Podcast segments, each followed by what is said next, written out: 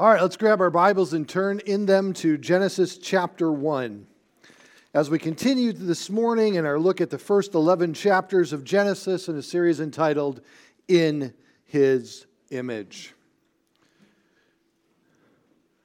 Before the renowned theoretical physicist Stephen Hawking died, he, make a, he made a statement, a statement that really rocked the scientific world as they looked to him as one of their pioneers in scientific advancement. He made this statement in an interview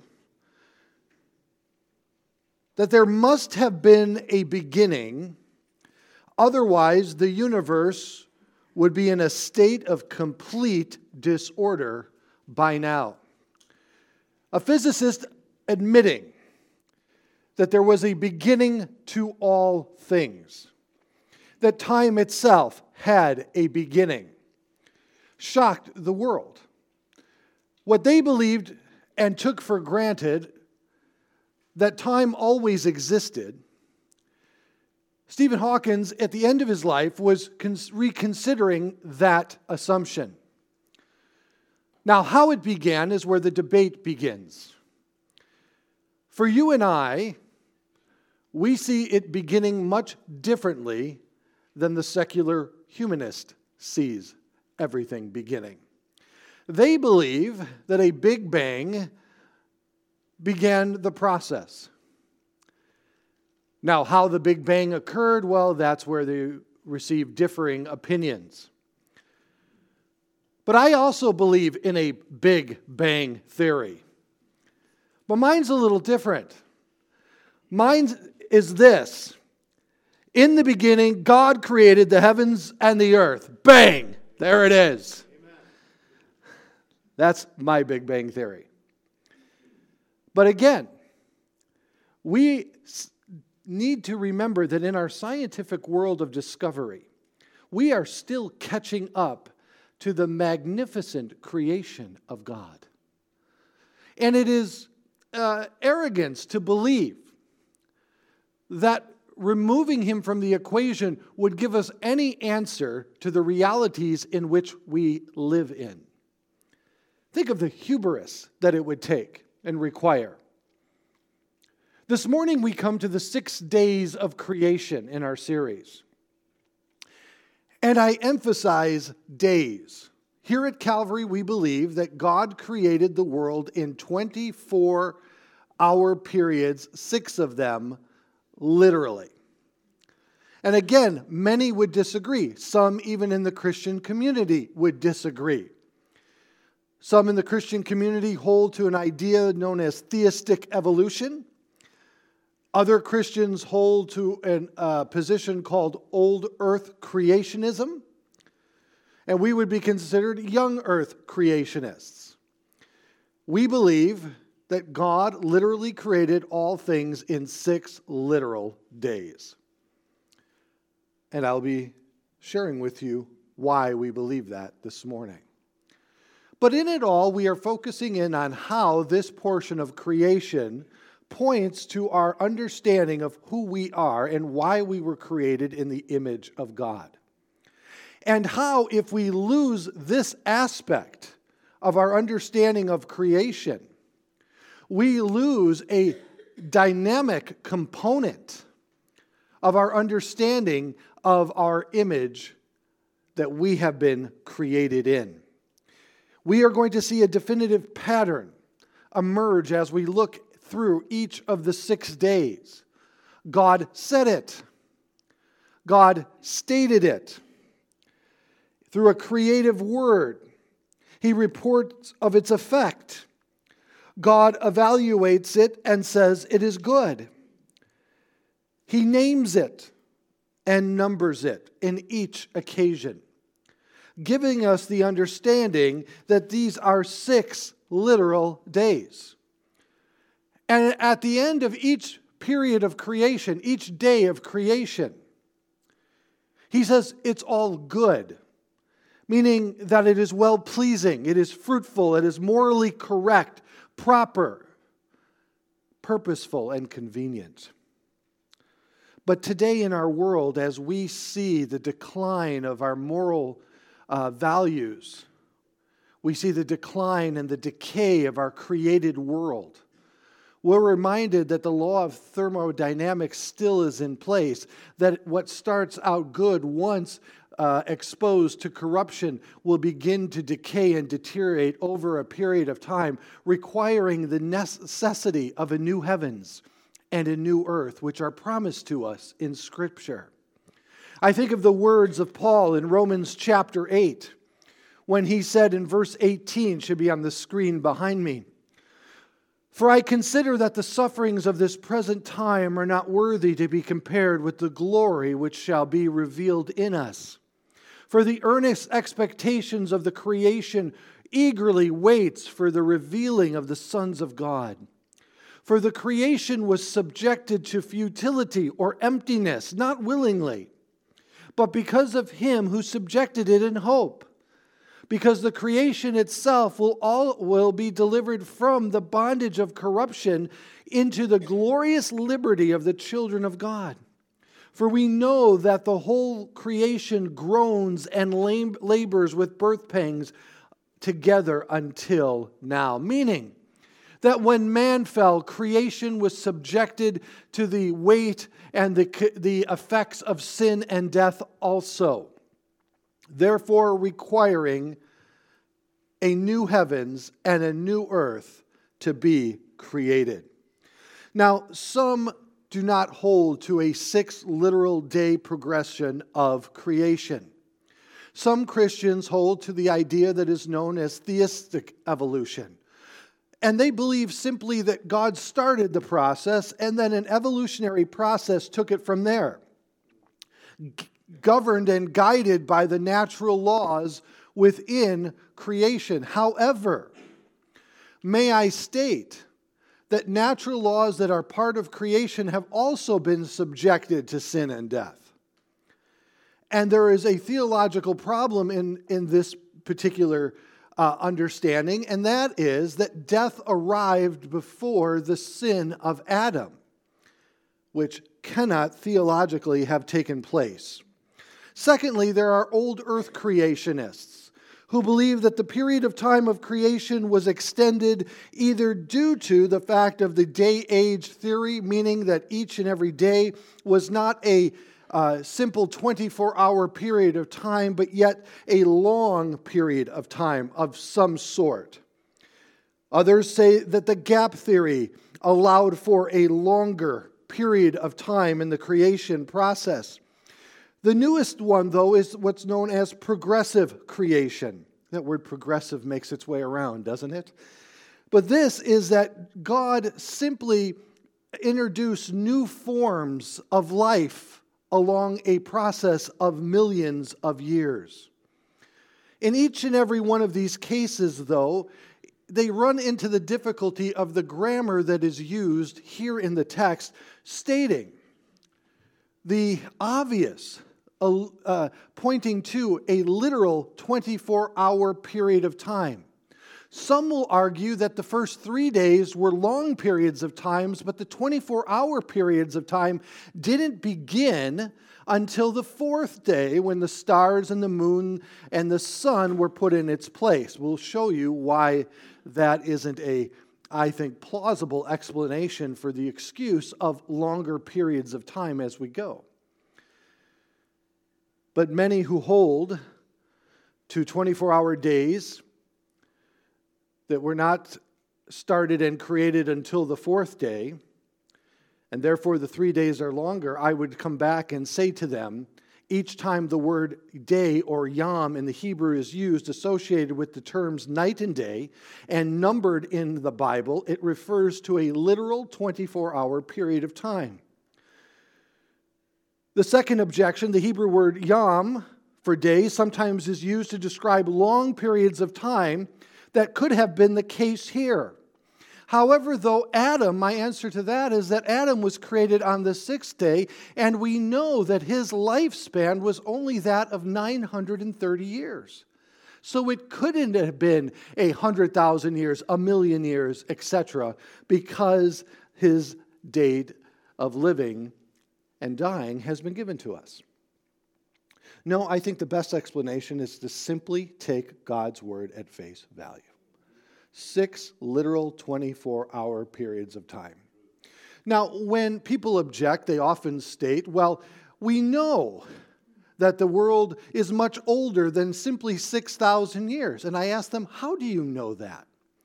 In the exploration of evolution, you will find that many of its elements have been taken for granted to be truth. In fact, for the last 50 years, we have been moving in a direction where we teach evolution no longer as a theory, but as a fact. We teach it in a way to students that it is provable, observable, and repeatable. And yet, none of those facts are true. None of those processes have been repeated, observed, etc. It is a theory. Now, what many don't realize is that we, as creationists and our evolutionary friends, are looking at the same evidence, but we're looking at them through different glasses. Those glasses are our worldview. And our worldview is what we need to challenge with our evolutionary friends to allow them to see the evidence differently. But I don't know if there has been another theory ever proposed in all of man's history, philosophical reasoning included, that has undermined the idea that we were created in the image of God more than the evolutionary theory. I don't know of any theory that has done more damage to a culture than the evolutionary theory. The evolutionary theory adopted by our secular humanist friends always is accompanied with atheism, a rejection of the existence of God, a fact that they, again, will say is knowable, and I argue the fact if it's knowable, then we can prove that it's knowable, right? That faith doesn't have to be um, used to believe that God does not exist. And faith does have to be used. You cannot prove that God does not exist. In fact, you have a very difficult time with that. So, an atheist is reaching that conclusion on the basis of faith as much as you and I are reaching the conclusion that God does exist. He has manifested himself through his word and in and through the person of Jesus Christ. And I would argue to say that they have to exercise a greater degree of faith than I do.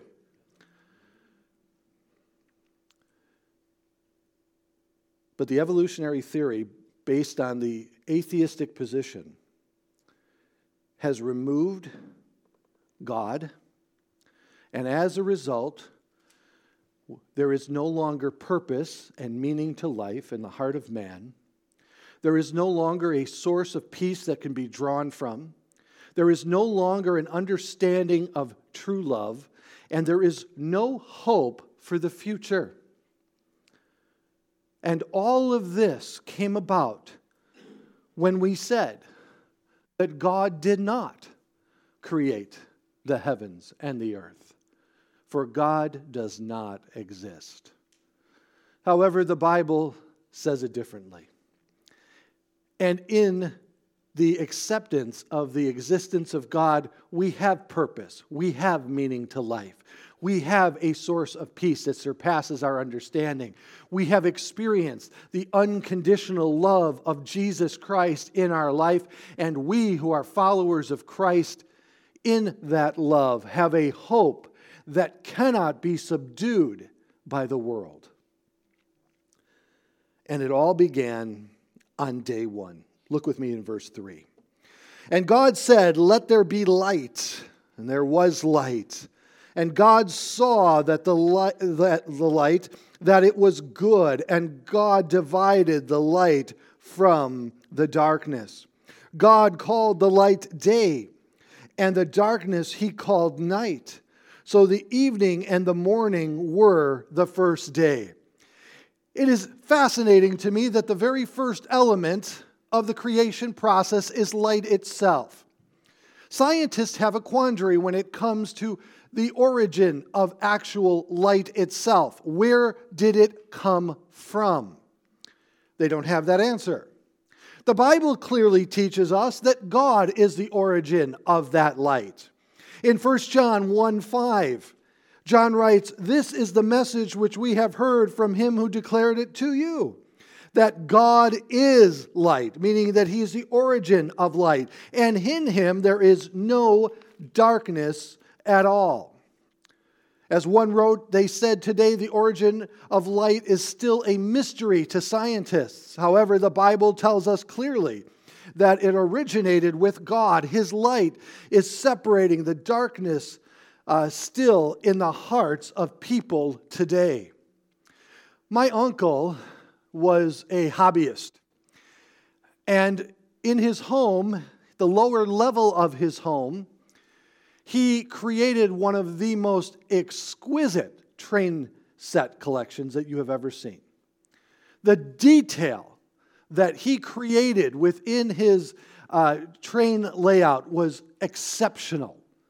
I mean, it was in the newspaper at a time. It was uh, featured in various um, uh, articles uh, in train hobbyist magazines over the years. Every little detail was painstakingly uh, you know, given attention to. And he had this beautiful train. And of course, when we went over to my aunt and uncle's house, we, as kids, we would always run downstairs to see what new component he added to his train collection. He had trains from all over the world. As he traveled, he would buy a new model train to add to his collection of trains. But when we go over there on, you know, not special occasions like a Christmas or a Thanksgiving, but just a, a, day of the week, we would stop by to say hi to my aunt and uncle. We would always peek down the basement. And my aunt would say, Is the light on? Is the light on? And we would say, Yes, the light's on. Well, this particular light was the light that he used to shine over his workstation, where he built these things and, and assembled these things and painted these things. We knew that he was creating when that light was turned on.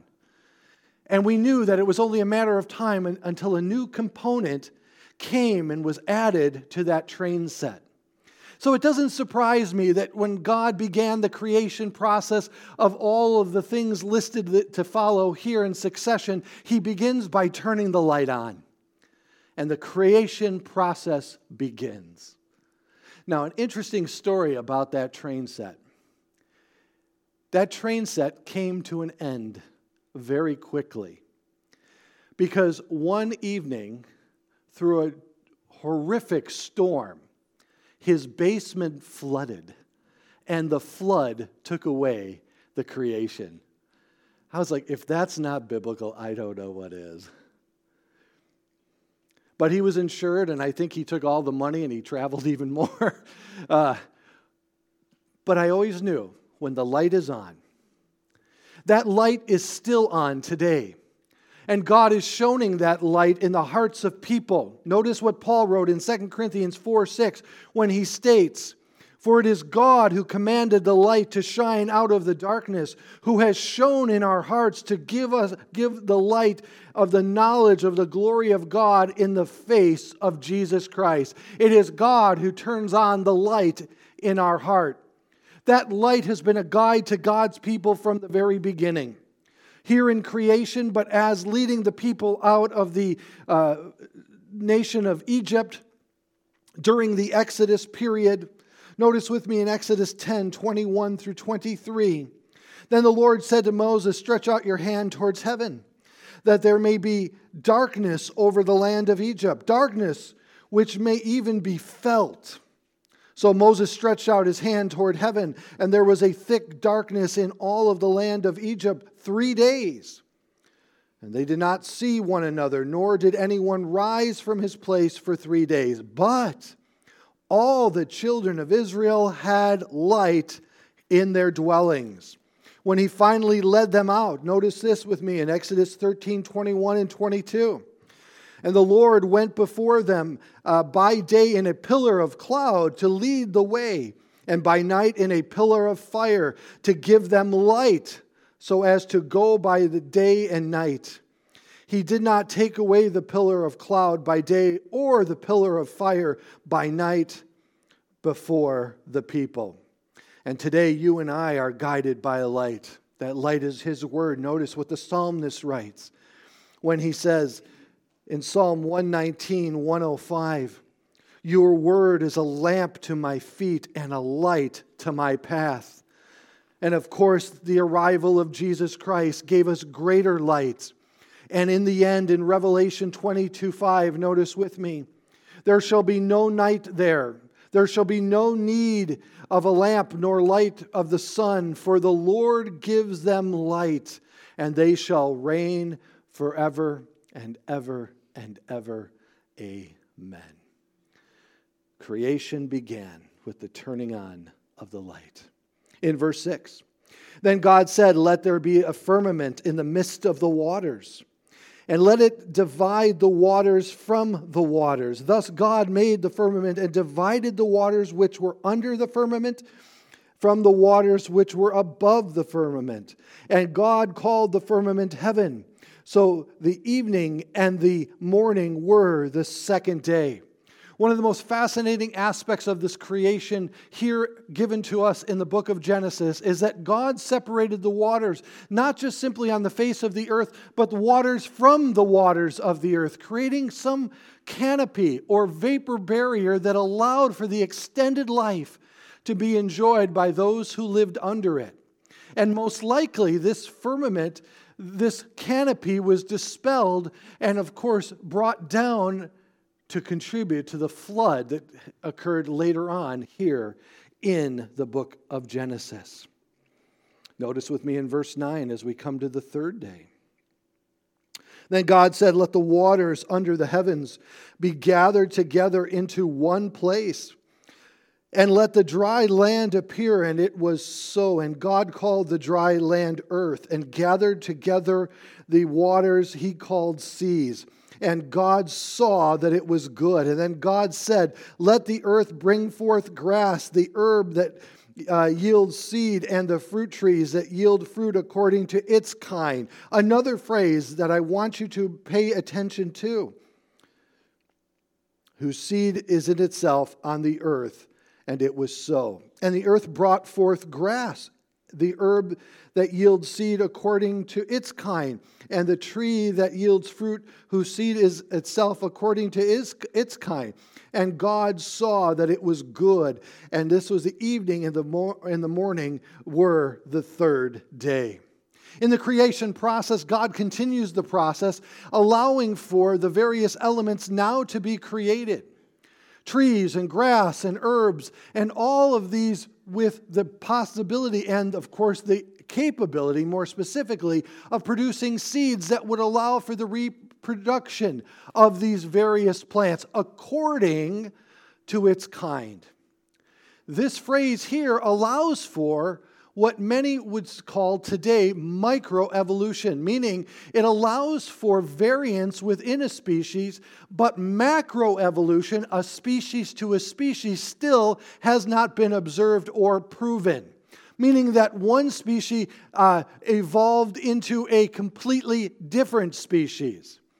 But according to its kind, this allows for various you know, deviations in the, uh, of course, in the makeup of the gene within the individual or within the pattern of the seed to allow a pumpkin seed to always bring forth pumpkins, allow a watermelon seed to always bring forth watermelons, etc. But can there be variants? Sure. But those variants are considered micro variants. Micro they would say evolutionary changes, and often those evolutionary changes are due to uh, circumstance or environmental concerns. But the species to species still has not been proven. Verse 14 Then God said, Let there be lights in the firmament of heaven to divide the day and night, and let them be for signs of seasons and for days and for years and let them be for lights in the firmament of heavens to give light on the earth. And it was so. Then God made two great lights, the greatest light to rule the day and the lesser light to rule the night. He made the stars also. God set them in the firmament uh, of the heavens to give light on the earth and to rule over the day and over the night and to divide the light from the darkness. And God saw that it was good.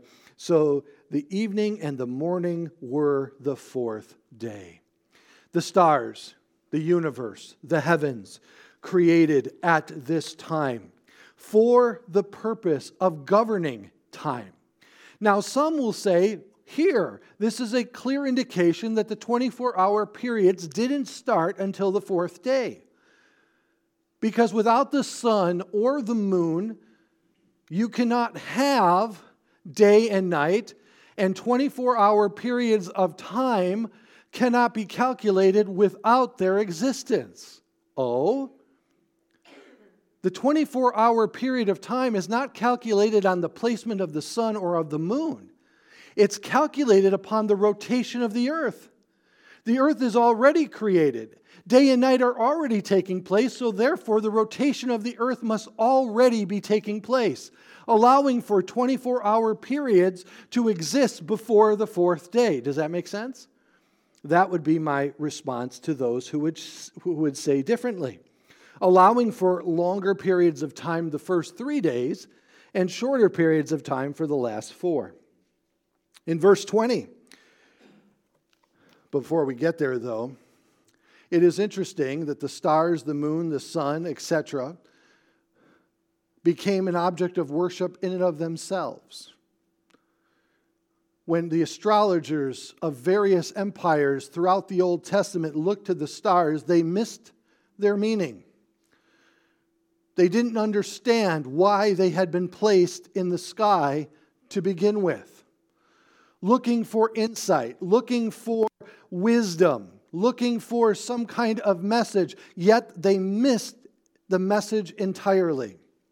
As one wrote, in, in astrology, unbelievers use stars and the planets for guidance, but the Bible says that they are merely there to be display of the handiwork of God. For Psalms 19:1 uh, says the heavens declare the glory of the God and the firmament shows his handiwork. What folly to follow astro- astrological charts of the Babylonians or to worship the sun god in Egypt.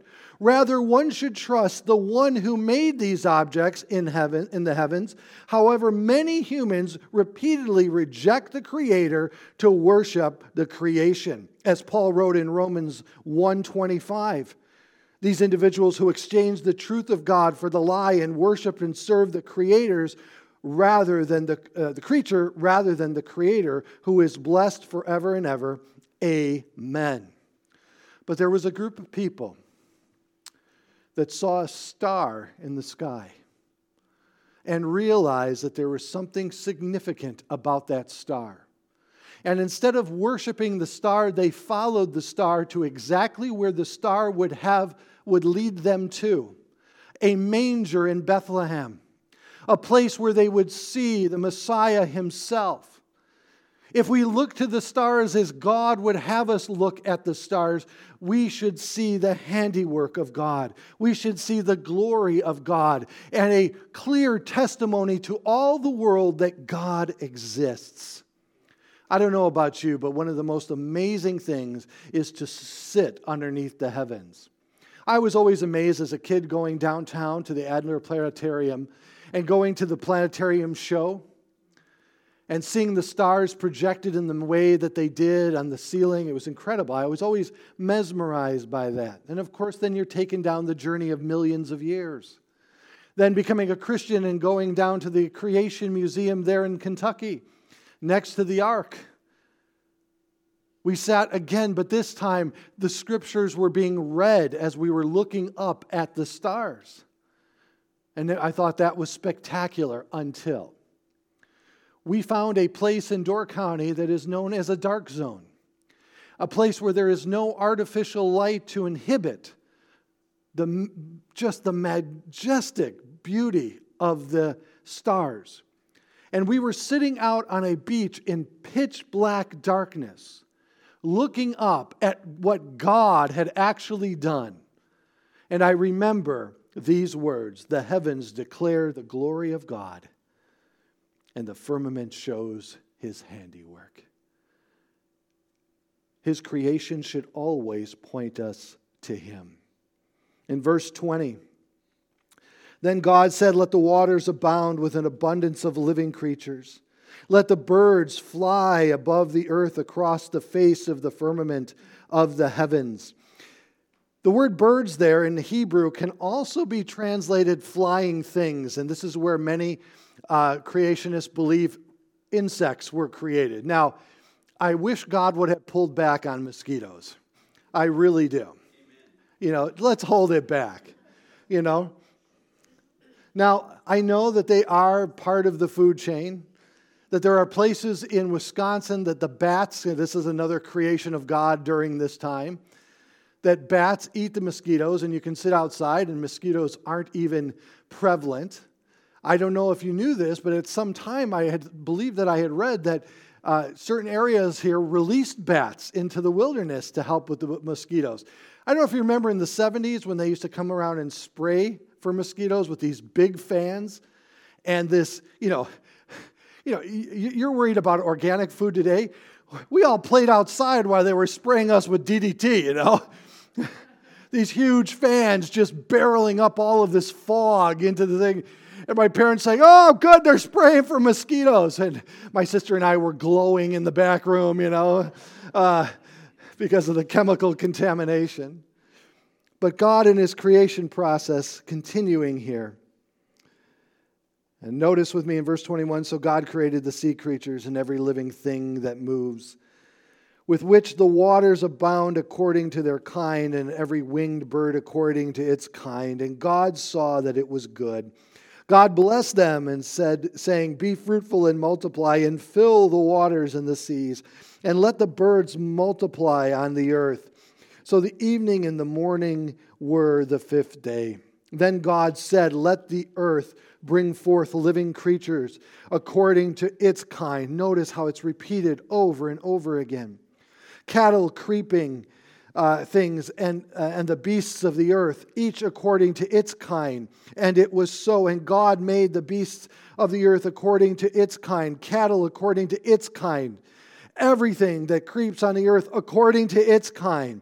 And God saw that it was good. You know, evolutionists were convinced by the Finch experiment that were found down in the Galapagos Islands. And because the finches had varying beaks, it showed an evolutionary process. The problem was is that they considered it a macroevolutionary process rather than a microevolutionary process that was brought about by its environment. And as a result, again, this is used to prove and to display the evolutionary, you know, uh, accuracy, and yet it's easily explained. It's just like the fictitious idea and the fallacies of Lucy, the monkey that they found, and how this proves evolution. And, then, and now we see that it clearly doesn't. And there's been great work done by most all scientists who see that now as a problem for the evolutionary process. 20 years ago, scientists and professors alike began questioning evolution. They began to ask the questions concerning the problems that they started to discover as we learned more about God's creation. Microbiologists were looking at the cell and seeing the dynamic complexity of the cell and stating that this could not have happened by chance. There is a design to this cell, and therefore must lead us, lead us towards a designer. However, though, something happened. When individuals started speaking up and talking about the design and therefore the possibility of intelligent design, we started seeing the first waves of what we now call the cancel culture taking place in academia we started seeing that professors and scientists were being fired, silenced, their tenure being removed, their grants being taken away if they thought for a moment that they could challenge the evolutionary thinking that is the bedrock of our society. Why? Because the implications to the scientific, secular, humanist, uh, atheist was too great. If we, if we imply that there is a design and a designer, then we have to explore metaphysically the idea of God. And of course, that wasn't going to be allowed. And today, evolution is taught as a fact. Any question or concern or rebuttal, challenge to that idea is quickly, quickly suppressed. However, though, because of the age of the internet, which I believe is the modern day uh, streets and roads of Rome, what do I mean by that?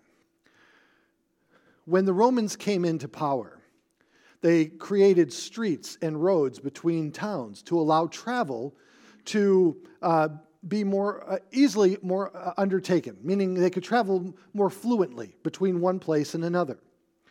And of course, as they meant it for their troops moving from one place to another to hold the empire together, the early Christians used those same roads to take the gospel out into all the world. And many scholars believe that it was the roads that allowed for the gospel to spread verbally and through letters so easily during that period of time.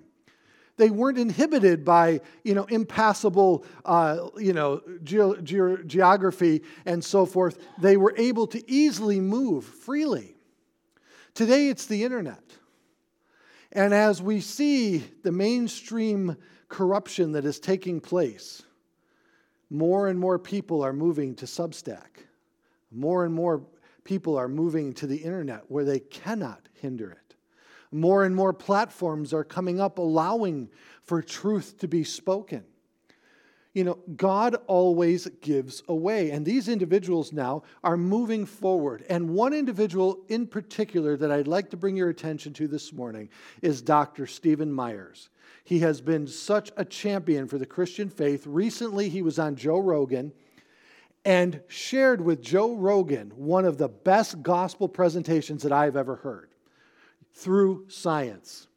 So, if you have someone who is fascinated with science and is a staunch evolutionist, please direct their attention to a gentleman named Dr. Stephen Meyer and allow God to use him and the intellect that he has blessed him with to share the gospel. Joe Rogan's face was absolutely stunned because he couldn't refute what Stephen Myers was saying. He said it gently, he said it confidently, and Joe Rogan took, it, uh, took a notice to it. I think God is personally pursuing Joe Rogan. He has had so many wonderful Christians on his show. I, I just love that. I think people are asking questions again. So, what does this mean for you and I? It means that your takeaway for today is pray for Joe Rogan. In verse 26, then God said, and here it is, the crowning jewel of his creation, you and I. After everything now has been created, the garden has been established and set. The centerpiece of that garden was you and I.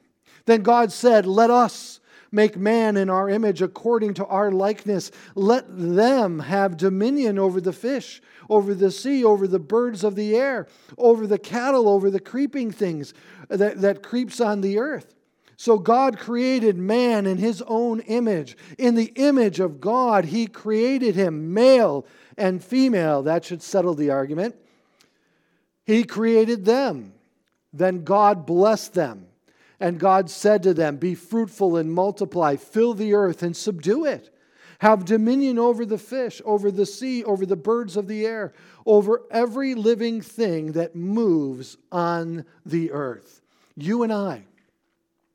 He created us uniquely in a special way, unlike anything up until this process of creation. Unique in the sense that we were created with intellect, a moral nature, the power to communicate with others, and an emotional nature that transcends instinct. There is no thought here of simple physical likeness. In contrast to animal, man is a worshiper. an articulate communicator and creator himself, fashioned after God's own three person character. As God was created, of course, is uh, Father, Son, and Holy Spirit, three persons in one, whom we call the Trinity. Man was created with man, soul, uh, uh, flesh, soul, and spirit. Three persons for the purpose of interacting, fellowshipping, communicating, communing with our Creator, God Himself. The placement of our creation in the garden was to in, give the example that God had dominion over all of His creation, and all of that was surrendered at the fall. When sin and death entered in, we allowed that dominion that we had, that reflected the dominion that God had, we gave that over to the ruler of the world, Satan himself. But initially, God said to them, God gave man a mandate to subdue creation, have dominion over it, to use it but not abuse it.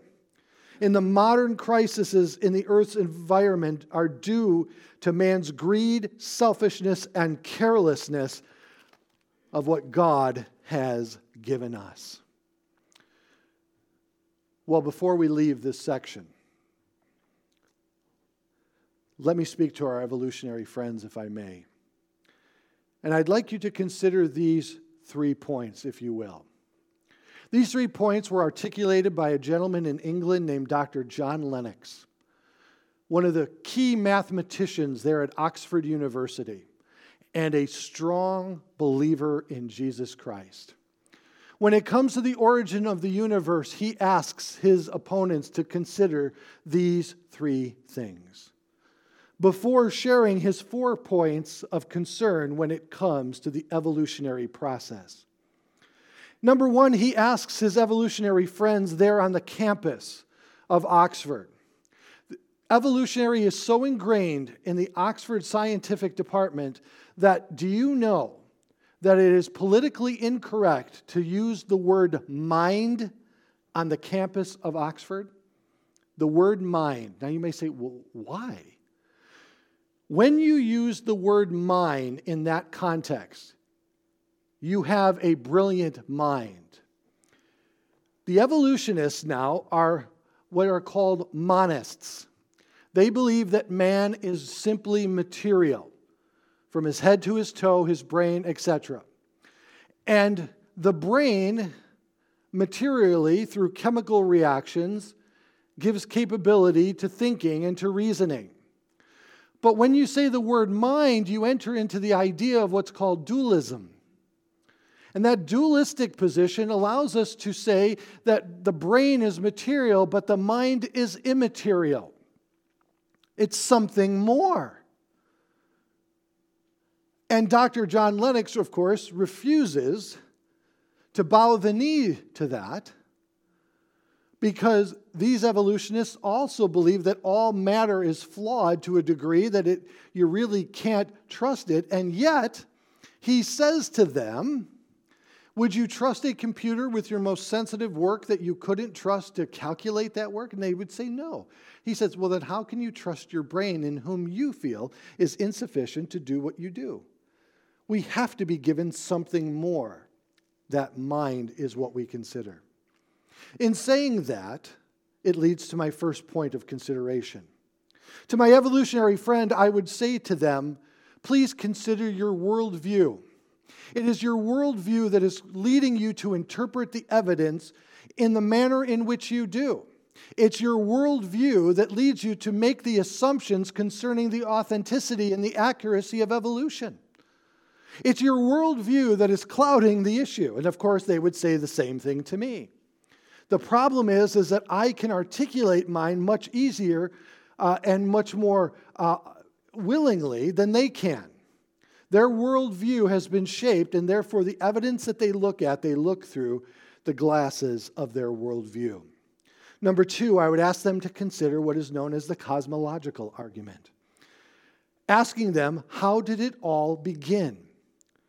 What cosmological uh, argument asks is the d- declared purpose of the cos- cosmos or cosmology is to understand the structure, the operation, the origin of the universe and the earth only in the framework of natural law. The restrictions preclude the planning and purposeful acts of Creator God, meaning that you have a very difficult time explaining things apart from God, the origin of God. If you want to say that all things began with the Big Bang, then you have to explain to us where the Big Bang and how the Big Bang occurred. And then there's the teleological evidence. If there's design to something, it must point to a designer. If there's design to something, it must point to a designer. Here are four significant challenges to evolution that should be on the screen behind me. Number one, there is no possibility that complex chemicals, DNAs, proteins, etc., necessary for life can form at random. Please know that. DNA is composed of hundreds of thousands of chemical base pairs, all precisely sequenced. Even if such chemicals could form, it is absurdly improbable that such chemicals, once formed, could then randomly come together to form a living one cell organism. Even the simplest life forms are too far complex for simple random occurrence to form randomly. Number two, genetic mutations virtually never add any significant information to DNA. Now, what does this mean? That once genetics are mutated, it doesn't add to, it subtracts from. A mutation subtracts from. The gene is already perfect in its design, and mutations dis, you know, detract from that. Genetic mutations, whether caused by radiation or chemical toxicity, simply scrambles the existing blueprints of a life form. Hence, there is no mechanism for an uphill macroevolutionary change. Did you get that? Number three, and this is one that is very difficult. In fact, I asked someone at the Field Museum when I was given a back. Uh, backroom tour of it to see if there was a fossil in their records. There is a lack of transitional fossils in the fossil record. Missing links are still missing. As Colin Patterson, chief paleontologist at the British Natural History Museum, said that he knows of no fossil for which an airtight case can be made for it being a transitional form, one species to another species one species to another. And lastly, the evolutionary theory cannot account for sexual reproduction. Non sexual reproduction would be far more efficient for proliferation of life forms in the evolutionary model. Meaning, there would be no need for sex. And yet, sex is clearly created, designed, and purposed. Lastly, I would say to the evolutionist is the evolutionary process continuing today? Now, many of them would say yes, but it's processing so slowly that we cannot observe it. It's processing so slowly that we cannot preserve it, uh, uh, uh, observe it. And then, if they were to turn that question to me, so you as a creationist, is the creation process still occurring today? I would say, oh, yes, absolutely it is. Can you prove it? Can we see it? Oh, absolutely we can. For the psalmist said in Psalm 51:10, as, as David prayed, he said, Create in me a clean heart, O God, and renew a steadfast spirit within me. Each and every time an individual comes to saving faith in Jesus Christ, it is another testimony that God is still at work within his creation that he began at the beginning. That he is creating. And that we have the promise with our renewal in Christ, our reconciliation, our new relationship established once again with God the Father is all testimony to the work that God is doing.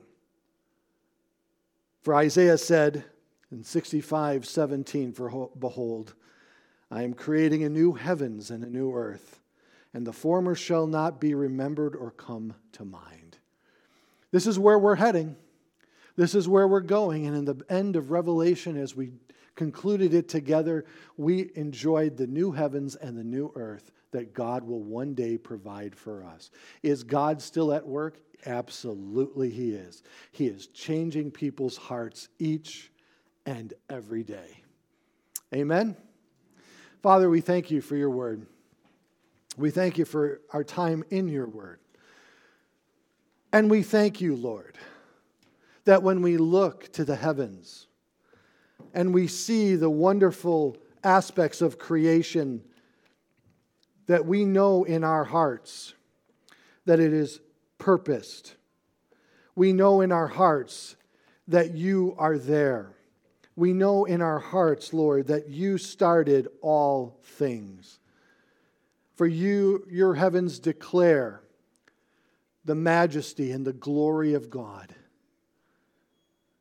And Father, as the psalmist laid there in awe and in wonder, knowing that the inward parts of man were formed by you, and you knew us even before we were formed in secret. You knew, Lord, what you had in store for us, plan and purpose that you had created us for. Father, I thank you, Lord, that David then said, Who is man that you are mindful of him? Father, I thank you that you just did not leave us, but you came to save us through Jesus. And it's his name that we pray in this morning. Amen. Let's stand for our closing song.